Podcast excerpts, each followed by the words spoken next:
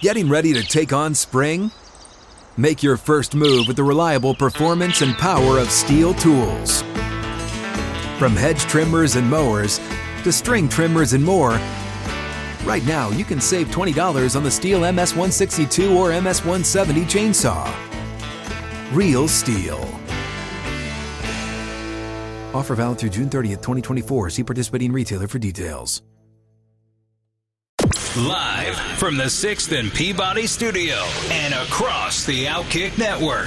This is Outkick 360 with Jonathan Hutton, Chad Withrow, and Paul Kuharsky. Glad you're with us. 6th and Peabody, our location with EHOP Beer and Ole Smoky Moonshine. Final hour is here. We're going to talk NFL coaches on the hot seat. We are going to discuss the trade deadline and what it means for teams we're eliminating from at least our mind for the playoff contention and some other teams we likely regret. And we're going to preview Tennessee and Georgia.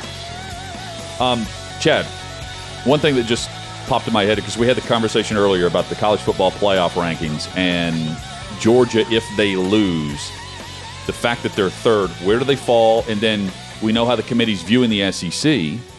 Five would be in a 12 team playoff right now, just if if it were today. Um, Oregon's going to end up helping Georgia at the very back end here, if if they don't make the SEC championship game, because Oregon is eighth. I I'm surprised based on where we were in late August, early September, and how they play, to today being eighth. Um, just like I am LSU being tenth based on preseason expectation. Now, the big shocker is, of course, Tennessee is number one. But for the argument for Georgia, um, where if they lose this week, and it's definitely a, a more of a must win for the Bulldogs than the Vols for sure. But Oregon, highly valued by the committee, and they still have over the next four weeks Utah and Oregon State, who are both ranked top 25 right now and will be whenever they play later this month. So being one spot behind unbeaten TCU is not a bad spot for the Ducks, considering perception and quite frankly, the vast majority of America, that's the last time they saw them. Yeah, and you mentioned earlier, Hubman, they got Utah at home in, on November 19th and at Oregon State uh, to uh, the Civil War to end the, the, the regular season. Um, here's what's incredible about Oregon and that game against Georgia. They lost 49 to 3 to Georgia. Since that time, they're averaging more than 50 points per game. Scored 3 against Georgia. Then they scored 70, 41, 44, 45, 49, 45, 42 for Oregon since that point. Georgia has a real opportunity. Now, if they beat Tennessee, they're number one when the next ranking comes right, out. Right. But they've got a real opportunity to have two offensive juggernauts in a complete outlier situation. So if Tennessee scores in the 20s, that's an outlier, right? Yeah, yes. Not just three. Yes. But again, I'm giving Georgia full marks here. Oregon's been great offensively, other than that one game. They got a chance to have Tennessee in another, you know, if if it is the one outlier for Tennessee this season where they don't erupt for a ton of points, that's a good opportunity for Georgia. But again, they could win 48 45. Doesn't matter how many points Tennessee scores, they win. They're number one in the next ranking. Paul, got a great tweet coming in. This from Patrick Parham on Twitter. Uh, he says, quote, go somewhere else, make your own story, unquote, from Paul the Yankees fan. your thoughts on that? Last segment, you said for the kid, go somewhere else, make your own story that committed to Alabama. Yeah. And so he's telling me to go somewhere else and make my no, own story? he's saying it's funny coming from a Yankees fan that's won a bunch of titles like Alabama has. You're telling some other kid to go somewhere else and make your own story. Yeah, well, a lot of people aren't coming to the Yankees. Yankees don't chase everybody anymore. This new Hal Steinbrenner, that's not what he's doing. But what what's one of the ways you would advise people to go to the Yankees? Championships, history. You're a Yankee. yeah, well, it's the fir- same first thing off, you're selling. The For, it's the same thing you're selling for Bama. I, I- I don't buy the comparison because recruiting Bama and free the- agency are well, not the same thing. the comparison is Now it is. credit to both Bama, the Yankees of football, currently. That's a that's a the I don't buy that recruiting and free agency are the same thing. Though Hutton's funny mention there is that that's becoming the same with NIL, but I don't see it's the same because when the Yankees sign you, you're going to you're being signed to play. When you go as the next fifth star, five star quarterback to Alabama, you're going to sit behind two other five star quarterbacks. And what I'm saying is go somewhere else where you'll play now instead of sitting behind Tua. Simpson. I mean, And- Tua. They played Tua in the national championship game. Right, but it's kind of a, it, it takes a fluky thing for it to happen for it to go out of order. Oh, I, they're they played the best player though. Ultimately, Yeah. Uh, but he the- waited. The, the right? irony is funny from a Yankees fan, telling someone to go somewhere else, make your own story. I think my my description was pretty. well, sound. that's not what you said, though. You said go somewhere else, make your own story. You didn't say go somewhere else, start right away, and don't go sit behind people at Alabama. Well, that's how you make your own five-star story. If you come to the Yankees, you, you make your own story immediately. Well, the argument if I was going against the Yankees then would be come here, win a championship for the first time in this place, and then you're a legend. You go to the, the Yankees, The you're Yankees just also won a haven't of won. The. Yankees also haven't won since 2009. You'd be doing something new in New York. Alabama's, you know, had a down year last year when they only won a SEC championship. um, Yeah, keep, rebuilding. keep going on how the Yankees aren't the gold standard in baseball, please. Continue. I'm going to force you to The now Tide argue the against Dodgers? it. You know I'm what? The Yankees aren't really that good at all. Uh, to think about it, you know, they're. well, It's you should come here and make your own story because they don't win titles anymore. The Yankees. Rewrite the Yankees thing. Let's rewrite the history. So the Bills acknowledged that they uh, did not reach out for Alvin Kamara. Okay. So by So doing did that, anybody? Um, I don't know. That, I, I'm just going based on. Uh, I've uh, not press I've not seen a single report about it actually happening. We just saw the reports about it possibly Yes, being in right. discussion I mean, he's got to cost at the very least like a first, a second, and more. At the very least. Yeah, but also if also he's two like firsts, I don't. I don't know that I mean, anybody's there's- giving up. Saints two are also. I think, trying to move him because they think he's not going to be playing the first six games next year. That's the other thing here, Yeah, in an investigation that's taking forever, right? know, we haven't heard a word about it. Right? But uh, you know, we're seeing things that you know sometimes it takes forever, sometimes it doesn't. Um, but the Bills did try to make other moves prior to Nyheim Hines getting there. Yeah, well, they could have done better, and they were in on McCaffrey. Yes, they did acknowledge that too. It's interesting though to hear a GM talk about another player and say, "Yeah, we didn't call, but we were having conversations with the Panthers." And I realized like he's not he's not meddling in whatever McCaffrey's doing now, you know.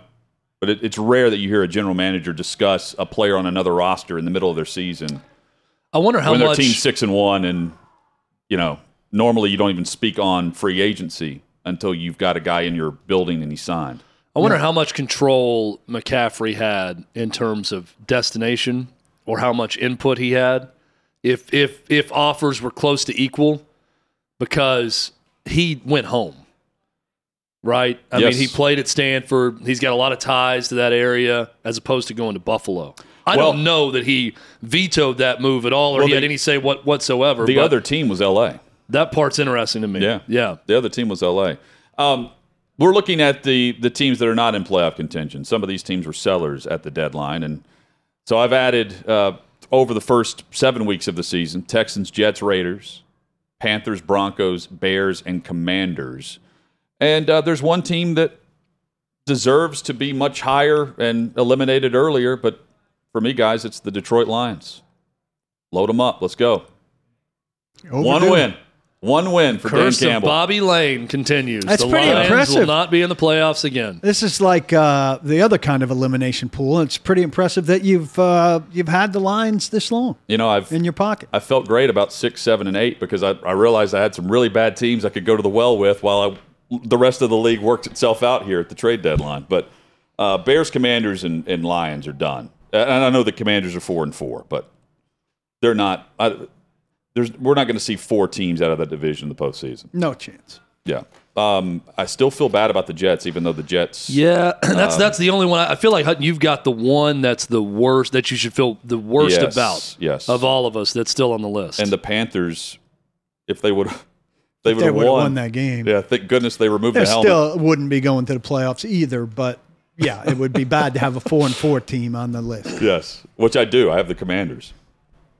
We all have the Commanders, I think. Chad, where are you going this week? Commanders are going nowhere. Let me show you some other teams that are going nowhere. Here's my list: My elimination teams so far Commanders, Chad got to them quick. Texans. yeah, right away. Commanders, Texans, Panthers, Colts, Broncos, Bears. And I believe I added the Lions this week, right? No, I believe you have one more. got No, I've got one more. Oh, I had the Lions before. Uh, the numbers are really throwing me off because I feel like I'm always either one behind or one ahead of you guys. Lions are out. I agree with Hutton on that. And the newest team, let's show it. Because you don't remember. The Raiders. That was my pick this week. I felt very strong about it. That's why I gave it to Davey. That's why it's on the screen right now. The Raiders lost 24 to nothing to the Saints. Um, let me I- repeat. The Raiders lost 24 nothing to the Saints. If that doesn't piss off Raider Nation enough, it really made me mad because I have both Derek Carr and Davante Adams on my fantasy team. And after that performance, they're dead to me. They're dead to the league. They're done. They're the worst team in the AFC West alongside the Denver Broncos, a division that was supposed to be very good, is very not because of those two teams. Raiders, GTFO, they're out. It's a pretty good list, but it's not quite. It's a solid list. It's Paul, not you had them as out good last week. as It's a this list. solid list. Panthers, Commanders, Texans, Bears, Steelers, Broncos, Raiders, and a team that shockingly has not appeared on any of our lists until right now. Your Jacksonville Jaguars, who are going nowhere either. They can't win. They cannot win the close, tight games. Neither can the tech. We, you mentioned the the fourth quarter discrepancy for Houston. This past week was really the first blowout, quote unquote. I know it was seventeen to three or whatever. First time you didn't feel like the Texans were within striking distance in the fourth quarter this season. As crazy as that sounds, It's like an old and school- Jacksonville, you know, Jacksonville's losing on the one yard line to the Giants. Yeah. The Texans Titans game was like an old school uh, NFC East game. Yeah, uh, You know, uh, Giants Cowboys AFC in New Central. York in the in the December For sure. cold where 17-10 felt like, you know, 30 to nothing. Yeah, three possession ball game. Yeah, it, it was it was awful. Yeah, I feel good about the Jags being on here. I Yeah, feel I don't- I, I feel don't good feel about I feel anyone good that I got to the Bears first. I feel good that I got to the Steelers first. I feel good that I got to the Jaguars first. Yeah, I, I like your list. I can't really poke holes. Honestly, it, it, Hutton's Jets pick is the only one that I don't feel decent about. But see, like I feel good that I still have the Colts in my pocket. Like next week, I'm not going to look and be like, "Gosh, where do I go?" I, at the very least, I have the Colts. How soon before we have the Packers or Bucks on this list? Three or four weeks. I Not, mean, I'm not gonna, I'm not burying those guys until it's gonna be a while.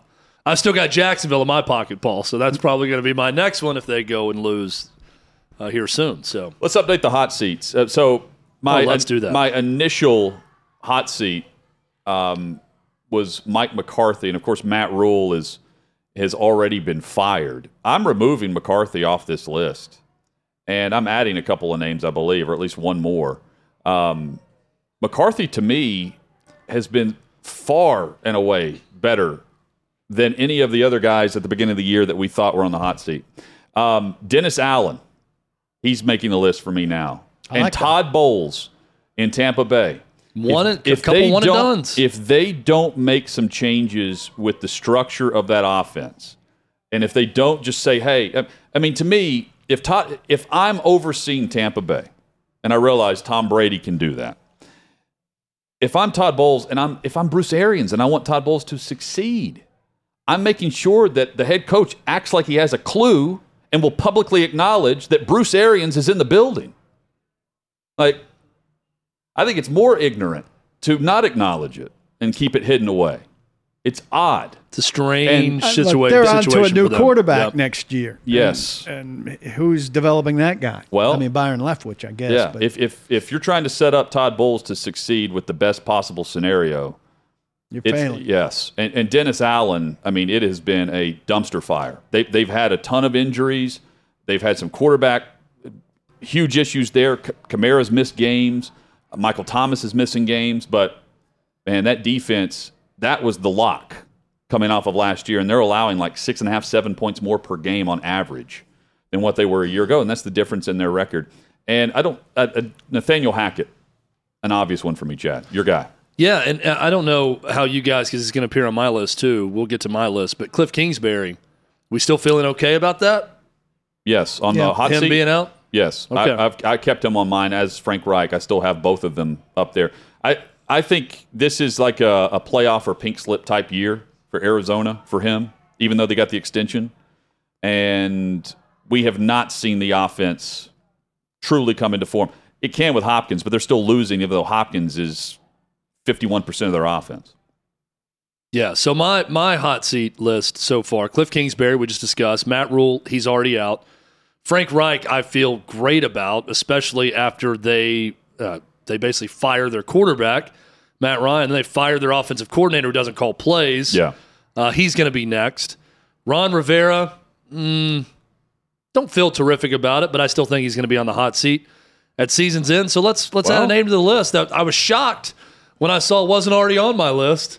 It's Nathaniel Hackett, who I buried after one week, maybe two. Maybe I gave him two weeks. One guys. week, but you That took to week. week was- eight to put him it on was here. the Monday night Was game. it Monday it was night? Week one. So it was yeah, week one. Yeah. where they I think this that is probably just sixty-four yard an, uh, goal. this is just a, a terrible oversight by me, and I'm going to roll Davey under the Yeah, bus too. Davey Davey should have probably should have just had you. that on the list since I said it on the air so many times.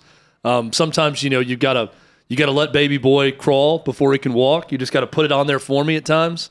But Is- Nathaniel Hackett's a no brainer. It, it's been a disaster, even with the win in London. Yeah, it's this not. past weekend. Uh, that offense is atrocious. He is supposed to be an offensive guy. It's not worked out with Russell Wilson. New ownership coming in. Nathaniel Hackett's going to be a one and done. And Ron Rivera could have new ownership coming in after today's story about Daniel Snyder and Bank of America and the potential sale. So I don't know how Ron Rivera feels about all this because he's been the guy that's kind of keeping the organization on the tracks. And, you know, you have new ownership coming in. That's why Nathaniel Hackett's likely a, a one and done, Paul. Well, here's my old list. I had Kingsbury, Rhule, who's Yep. gone. We don't have the X on him here. Nathaniel Hackett, Frank Reich, and Ron Rivera. And I am taking Ron Rivera off of my list this week. He's won three in a row, and he's got, um, I think, more comfort. I, I, I don't know if the, the, there's going to be a transaction selling this team before opening day of next year or the time frame in which you'd need a new head coach. But he could be back on. But after I went to Houston and witnessed what Lovie Smith did firsthand, he's on this list. If they play two more games like that, and I know McClain, I asked him about this, he didn't talk me out of it. That was one of the most uninspired efforts that I've seen. And then to listen to him talk about it afterwards with just a feeling of, you know, reservation about it. Like, you know, eh, it was what it was. And you know what? We're going to have a couple walkthroughs this week. There's not going to be much we can do to improve for Some the of it- some of it was just I say effort. GTFO. Yeah, I mean, it was just effort, though, Paul. Like the his defense is not. they're- It was third quarter, and they're not even uh, It's- trying it's that hard also- to hit. Well, that's It's- on those guys primarily. I'm always about the player first, but uh, in this situation, I'll take it to the second level also and say you've Sure. got to inspire those guys and get more out of them than you did. They he said, we knew the challenge coming in here in Derrick Henry, and we were not up for the physical g- combat that was ahead of us, and that is a bad thing for a coach to say. I am way out on Lovie Smith. It's effort by his players. It's effort by him on the sidelines. I'm amazed at the, the lack of any communication the man has with anyone. Just kinda They showed him over and over and over again on CBS on Sunday, and he's never speaking. He's just standing there He's an observer with his beard. It's He it's speaks crazy. after the game. He, That's he when he does all of his adjustments. Gotcha. No, you know, between games, and then he just lets the lets them. His play. adjustments are we're not going to have time for a lot of adjustments this week, so don't expect. Yeah, talk to me better. after the Eagles game. Let's not act rash. Then I've got ten days. There's not a lot we can do in a short week. Let's, not act rash. Yeah, I'm way out after enduring that. I, I understand that's way, personal. currently in 2023 have 12 picks. They have two first round picks, and right now, I believe it's two top five picks. Yes. They also have a second rounder, two third rounders, four sixth rounders, and the first and third round picks are additional from Cleveland for the Watson trade. So, is it going to be Lovie Smith, or is it a new regime that's coming in to? Well, I think Caserio is, is firmly planted there. But I mean, if he's hiring a third head coach, that's the beginning of the end for him as well. Yeah, but David Culley was a. I mean, we He was a temp. But why do you hire a temp? like that. And Why do wh- you hire a temp Well, why with do you your fire fir- David Culley if your if your response is to hire Lovie. Smith? I don't know. 'Cause you didn't the got who whole you thing's wanted. preposterous. Yeah. Um, man, what a great weekend we have coming up in the SEC. Two massive games, specifically Tennessee, Georgia, Alabama, LSU. We take a look around the Southeastern Conference and we focus between the hedges. Next on Outkick 360. What's up, everyone? It's Nick Wright, and I got something exciting to talk to you about today. Angie, your ultimate destination for getting all your jobs done well. Now, Angie isn't just your average home services marketplace. It's a game changer with over 150 million homeowners served and a network of over 200,000 skilled pros. Angie has experience and expertise to tackle any project with ease. Whether you're looking to spruce up your backyard or undergo a major home renovation, Angie's got your back. And their pros are locally based, often running small businesses right in your community. And here's the best part Angie makes the process seamless. From researching and comparing pros to scheduling services at your convenience. Angie's user friendly platform puts you in control. So why settle for anything less than perfection when it comes to your home? With Angie, you can trust every project will be completed with the utmost care and professionalism. So get started at Angie.com. That's A N G I, or download the app today to discover why homeowners across the nation are turning to Angie to get all their jobs done well.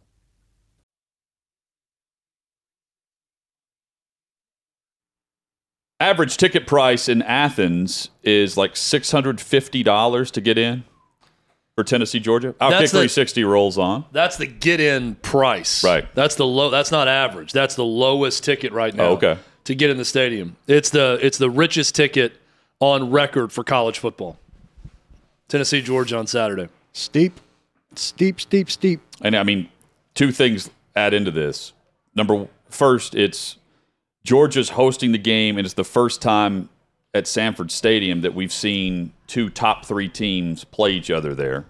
And the second thing is, it's your division rival, who's number one in the country, ahead of you, and you're coming, you're unbeaten. You're coming off of your national championship season with your six-year quarterback. This is going to be a lot of fun. We had this discussion off air yesterday, maybe a little bit on air too. I believe CBS will go one versus two and mm. use the AP poll because it's going to look a lot better when they go Georgia one, Tennessee two, because they're not beholden to the college football playoff ranking, right? Yep. I Although- noticed uh, I'm, I'm on ESPN now. They've obviously changed everything over to reflect the college football playoff ranking. So their score bug will have Tennessee one, Georgia three. See, uh, I, I know what you're saying, and I, I aesthetically, it's going to look great by doing that. But we kind of know it's number one versus number two, even though Yeah. it's one versus three. It's still so weird to me to see the Because number if one Georgia wins, they're hot, they'll be number one, right? Like it, and if if Georgia loses, then well, they're falling out just like Tennessee would. Yep. Um, and it's also like if you're broadcasting the game and you're having to explain to your audience, like, oh, it says one versus two, but here's the college football playoff, and here's what it means. You have to explain the whole. Just go by the playoff system, please. Yeah, the AP is it, it doesn't matter. It's it, the shelf life is over once the college football playoff ranking comes out. They're all top 25s. Theirs means nothing at that point. Everything is going to be slotted by the college football playoff ranking. At the, at the matchup level here, Brock Bowers versus who? Who do you think Tennessee starts starts on him? I think they'll try to defend him with linebackers to start. I think Jeremy Banks, who's not good in coverage, I think Juwan Mitchell, um, you know, they're going to have to have safety help. Tennessee's not been very good against tight ends. I was reading a stat earlier about tight end efficiency rankings, and they've got some guys who had their best game of the year or one of them against them, including a freshman tight end for Kentucky this past weekend who had four catches for 48 yards, which I don't even remember, uh, quite frankly, but apparently he had a good day. Uh, Mason Taylor had a good game for LSU against Tennessee. Um, they've had some guys. Uh, Pitts Pitts tight end had his career day against Tennessee, so that's not necessarily good. I'll also say there's no good matchup in college football on Brock Bowers and Washington. Uh, you just don't. Who are who do you cover them with? I mean, how many teams have someone that will be good in coverage against those guys? So it, it was going to be a bad matchup regardless. I but you know teams have been able to cover this offense better than the receivers for Tennessee. Well, here's the thing about it. I mean, I would still take Tennessee's receivers over Bowers and Washington. Yeah, because AD Mitchell is good. Uh, he should well, that be comes able to with play. him and Hooker. That's the other caveat here. So AD Mitchell was out for the Florida game. Uh, Kirby Smart said today, hopefully can go. So who knows on Saturday? Trying to give it a go in practice. Ladd McConkey is their their go to guy. I guess he's a solid player, you know, good receiver. But give me Jalin Hyatt, Cedric Tillman, Bru McCoy. That trio of receivers may be the best in all of college football uh, from just a playmaking standpoint. And give me Hendon Hooker also. Now, Stetson Bennett, the ceiling is so high for that guy, and we've seen him at his best. Um, but the floor can be very low. Hendon Hooker does not have a. He's got a very high floor from what we've Yeah. seen play wise from him. So, can Tennessee get to Stetson Bennett and affect him in this game is a big part of it. But when in doubt, he's gonna he's gonna give the ball to Brock Bowers. I'm not convinced that there's not going to be at least a moment where a Tennessee receiver manages to find himself open uh, in the way that they've been managing to find themselves open. I mean, open, open. I, I know Georgia's a different caliber team with a different caliber defense. But there's no way these guys have been finding themselves that open by accident so regularly. And there's something about this team that springs those guys that way. Yeah. Um. His name is Josh Heupel. Yeah. So uh, Joe Rexrode wrote a great piece in the Athletic where he interviewed Heupel. Uh, he interviewed uh, Dave McGinnis from Titans Radio, talking about Heupel and, and a version of that offense he saw with the Detroit Lions back in the day when he was with the Bears. And uh, it's it's fascinating all the different. If the Heupel offense is a quilt, all the different patches of that quilt that make it what it is. You know, it's got the Mike Leach air raid, but it's got Art Briles variation on that. It's got old school wishbone to it. It's got run and shoot from the from the NFL to it. It's crazy all the different ways they've they've patched this. Alex Golesh, the offensive coordinator, was hired when he was a tight ends coach at Iowa State. So they have heavy packages. That's much more of an Iowa State pro style feel to it. We've seen this year with I formation, taking snaps under center that we haven't seen before. It's really cool to see where Tennessee got to this hybrid offense that they run. But one of the things that's pointed out, and it was either this piece or another one by David Ubben at The Athletic, where they're interviewing different, I think it was Ubben, interviewed a bunch of different defensive coordinators that have faced both Georgia and Tennessee to get their their picks on the game and just anonymous talking about the offenses. Said that that play that worked twice against Kentucky, where it's it's McCoy in this game, it was McCoy and Hyatt stacked on the far right sideline, and then Hyatt was wide open on both of them. The defensive coordinator said Tennessee runs that seven or eight times a game, and it's almost the only unstoppable play in college football from what they've seen. Said because those guys are so good at reading coverage after the snap, that that is a play and a route that's run after the snap. They see how it's being defended, and then they go. And Hendon Hooker is so good at knowing what his guys are doing and where they're going to go and what they're going to do. There's such a sixth sense between them that it's almost impossible to stop. It was, it was an interesting read, but something else that jumped out to me about the piece most of the coaches they talked to picked Tennessee to win outright in this game. Said they were Well- all surprised that Georgia was favored in this game from what they've seen from both teams. That surprised me. How do you stop Tennessee's offense, Hutton? You got to have the dudes to do it.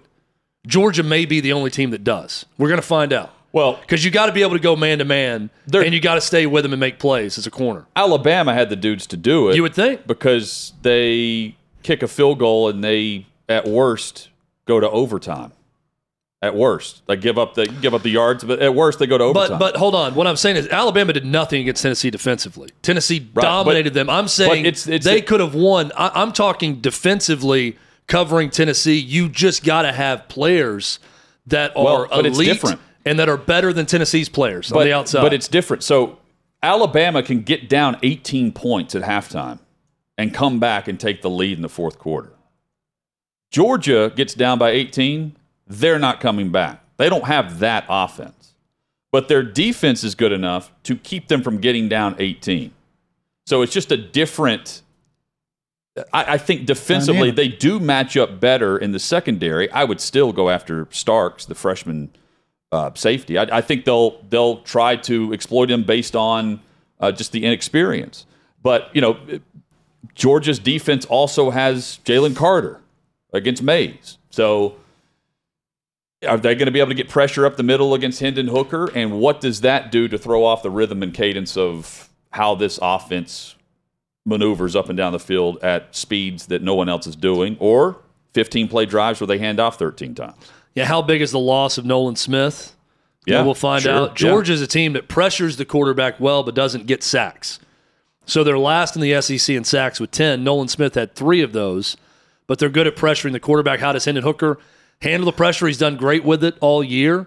Um, and I agree with you. I, I don't see any scenario where Tennessee's up 18 in this game, right? Just because of Georgia's defense, I don't think Georgia's going to hand them anything offensively. And Tennessee's been able to exploit bust Yeah. because of their scheme. I do think this is a game. This is a Cedric Tillman game for this reason. They're not going to. Georgia is a smart defensive football team. They're very sound, very well coached. They're never out of position. So you're going to have to throw it up for grabs, and Tillman's your throw it up for grabs guy, and he can go get it on any DB. So you like that, even if it's Ringo, who's great and probably going to be a first round draft pick. Good on good. I, I like Cedric Tillman's chances against any corner in college football if it is a 50 50 ball in the air. He's with his not going strength. to let it get picked. with his strength, yes. So Ideally. that's Tennessee's going to have to win a number of those in this game. It's not going to be. I've said this a lot this year, and I feel like I keep, you know, repeating myself, and it continues to happen. But I do feel like this is probably the first game where guys aren't streaking wide open down the field for touchdowns. They're going to have to make one-on-one plays. This is the other key factor here. I so Stetson Bennett, you're right on the stats. Like he, he looks amazing against Oregon. He's had some down games, but just on paper, he's been good overall. Only three interceptions. You know, they're they're they're very solid numbers for what the offense was compared to what it is now, and what the defense was last year compared to what it is now. Very good team, strong resume for Georgia. Tennessee's better in that regard at quarterback, but also keep in mind, like how many five stars have been through that door at Georgia that could not win this game? This dude can, and it, college football playoff shut up a lot of people last year after the SEC championship game. The fan base is calling for him to be benched. And what does he do? He puts on a show and he's the MVP of the college football playoff. Comes back for a sixth year. And at the time, it's like, you know, I'm just we're going to turn 25. I'm not going to the league. Going back to college. He's the one guy older than Hendon Hooker, who's 24. Yeah. And, Stetson but but also, like, Hendon Hooker is ready for this moment. That's the other thing. And I, I'm fascinated by the two quarterback matchups because they're vastly different in how they're going about things. But I don't think the moment is too big for either guy. And it definitely plays a factor that Stetson's playing at home. The 24 thing to me is too big of a turnoff the way people talk about it when they're looking at the draft. Like, if he's 24 and you think he's a good NFL prospect and he could come and be your quarterback for 10 years, 13 years. Yeah, I mean, a- who age cares? matters less now with quarterbacks. Yeah. Yep. I I mean, a lot of times a guy comes in and you say he's too young and, and we got to wait on him to mature. Well, you don't have to wait on this guy to mature. Well, that's normally like a skill position or I think it does matter at receiver. if I he's- don't a guy's going to lose his speed yeah, by no, I agree. second contract. But for a quarterback, why is why is that such a downside? A 24 year old quarterback. The biggest night to me, I it's mean, not. optimally, you get you're hoping for I don't 10 years think- from a guy, right? I don't think the biggest knock on Hooker is uh, the Two age contracts. as much as oh he's a system guy. You know you can't run that offense that in NFL, and he's a system guy. But I He's got some skills. watch it's it's not just the skills, the physical skills. Set, set that aside. He's got those. I mean he can he can do the job as of an NFL quarterback. Watch his processing and then watch how quick that Tennessee offense operates. And I mean, it is a it is a well organized where everyone is on the same page and knows the formation and knows the play. Fast break. If you're telling me that guy can't mentally process a pro style op, give me a break. I mean, that offense, they don't run a ton of plays, but what they're doing is it is read and react. I mean, it is split second. What is the job of a quarterback? Get the snap, see what's going, pre snap, and then once it's snapped, and quickly process and get rid of the ball. I think Hendon Hooker has those qualities uh, as a quarterback, and he's shown that time and time again in this offense. I marvel at how quickly Tennessee gets into different formations when they're lining up. A lot of times they'll go to something totally different after getting a six yard run. And I mean, how do they, how do you even know when you're going that quick? He's shouting things out, Hendon Hooker is, but that everyone is there. It's, it's incredible to see what Heupel's done with this offense. And I think the good news for Tennessee moving forward after Hooker, long term, and Heupel has said this a number of times, he'll design an offense for the quarterback. There's really no rhyme or reason to the style of quarterback he recruits, if you notice. They'll get a guy like a Drew Lock at Missouri that's mm-hmm. never going to run it, or they'll get a guy who's going to run it half the time. He can design the offense based around the skill set of the quarterback and tweak and change things as he goes, which that's good news. You, you, want a guy that can do that offensively. Do you think Bennett experiments with one of these leagues, USFL and uh, and XFL, or you think he's con- I don't man. content to be done? I get the sense he's he's done, but I, I that's respectable I, if, he, but, if hey, he is. Like hey, um, going into the year, I had no I, I had no preconceived notions that he would be like Heisman worthy in September, and he was mentioned then. He's not now. Um, but we said the same thing about Hendon Hooker, and Hendon Hooker can play in the league. But virtually all of these guys who go USFL or XFL are dreaming of the NFL, and it yeah, sounds like he's got a good handle on the yeah. fact that he's not. Yeah. Getting no, I don't think he has any future in pro sports. Um, he's going to go have a high paying job for some Georgia alum, and he's going to be at every Georgia home game. So, do you go to the USFL or XFL to have some fun for a while and play some pro ball? And if no. I'm him, no. he can make more money staying in a college town. I mean, he's going to make money just being year. Stetson Bennett. Yeah.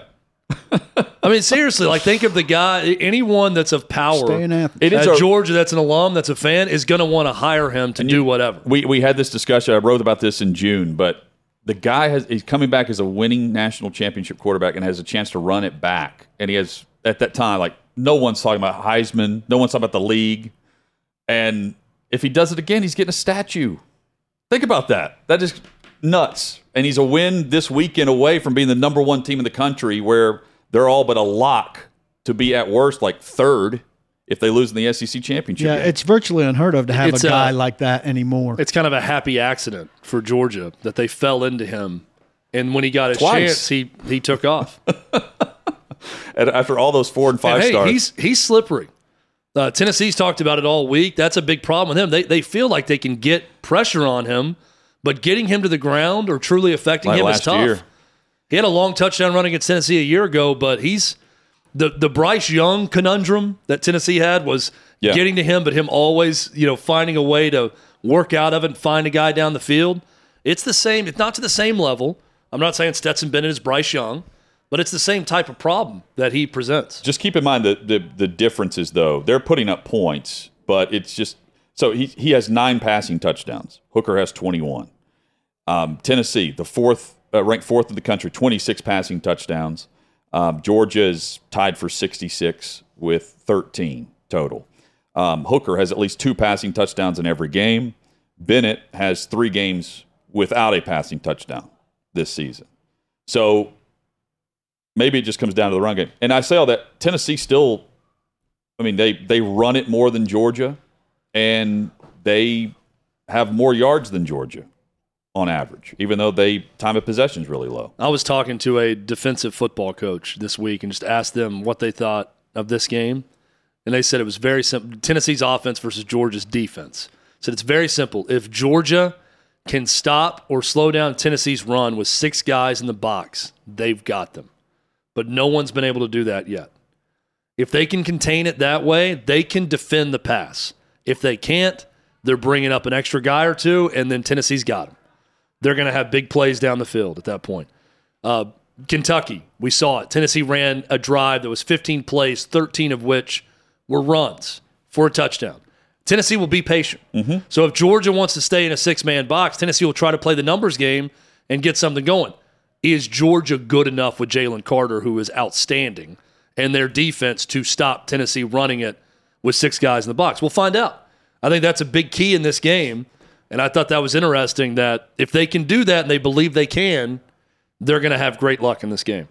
Can't wait for uh, kickoff, and we're having a big watch party here at Sixth and Peabody for the game. You can join us if you're in the Middle Tennessee area, and of course, we're going to be previewing uh, both this and Alabama, LSU, and, and so much more. I'll be coaching basketball at 5 p.m. on a 2:30 Central Time kickoff. And if you're on the First the 130, uh, 130 flight to Kansas City, let's hope that uh, Southwest has good internet. I'm irrationally angry this week every time I talk about this game, and it's not game? just this game or your daughter's No, game? the coaching my game. daughter's game. I'm mad about because Oh. the timing, because it's seven and eight year old basketball. Sorry, six and seven year old, and it's always in the morning. And they've got some sort of thing with availability of gyms. 5 p.m. I mean, it couldn't just be, if it was at two even. I could easily start the game a little bit late and go, but such an awkward time right in the middle of the game. Hate it. Hate it. Tough kid, tough break. Coming up is the blue check mark on Twitter worth paying for, and what's ultimately going to be the price. We discuss that, and we get you ready for the sports evening, World Series, and more on Outkick 360. When you need mealtime inspiration, it's worth shopping Kroger, where you'll find over 30,000 mouthwatering choices that excite your inner foodie. And no matter what tasty choice you make, you'll enjoy our everyday low prices, plus extra ways to save, like digital coupons worth over $600 each week. You can also save up to $1 off per gallon at the pump with fuel points. More savings and more inspiring flavors make shopping Kroger worth it every time. Kroger, fresh for everyone. Fuel restrictions apply. Coming up on the Thursday edition of Outkick 360, Trey Wallace will preview all things SEC. Armando Salguero takes us around the NFL, and Michael McHenry will be recapping all of the World Series results since last week. A lot has happened, and the Phillies could return tomorrow on the show, and we're talking about a 3 1 series lead. We're having cheesesteaks in my house tonight to honor the Phillies. Oh, there you go. I on. like that. Nice.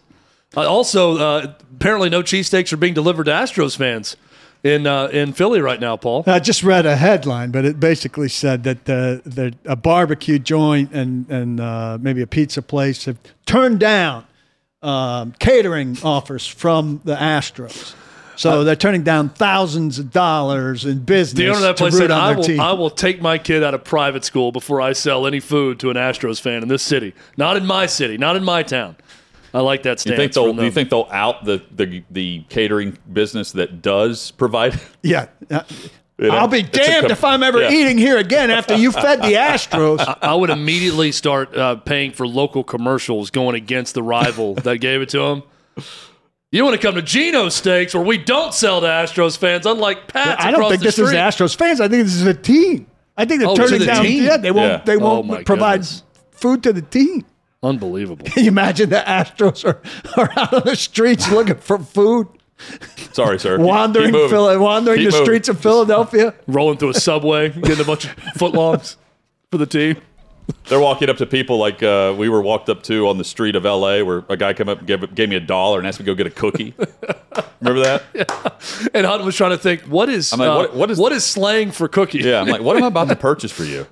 Just go go to the front register. Just trust me. Go to the register, ask for a cookie. Just ask for a cookie. Here's a dollar. It only costs a dollar. You may have to pitch in a little more than that afterwards. And, Just then, give it and to then him. seven hours later, Hutton woke up at a, at a rave, bleeding. Oh, my God, episode of The Wire uh, in, in Los Angeles. Um, Then he woke up in a dumpster in El Segundo. so is Twitter? So Twitter is going to charge what twenty dollars a month? That's what $20 a month for the blue check mark for your only. verification. So 90 days after this kicks off, if you haven't bought your check mark, it'll go away.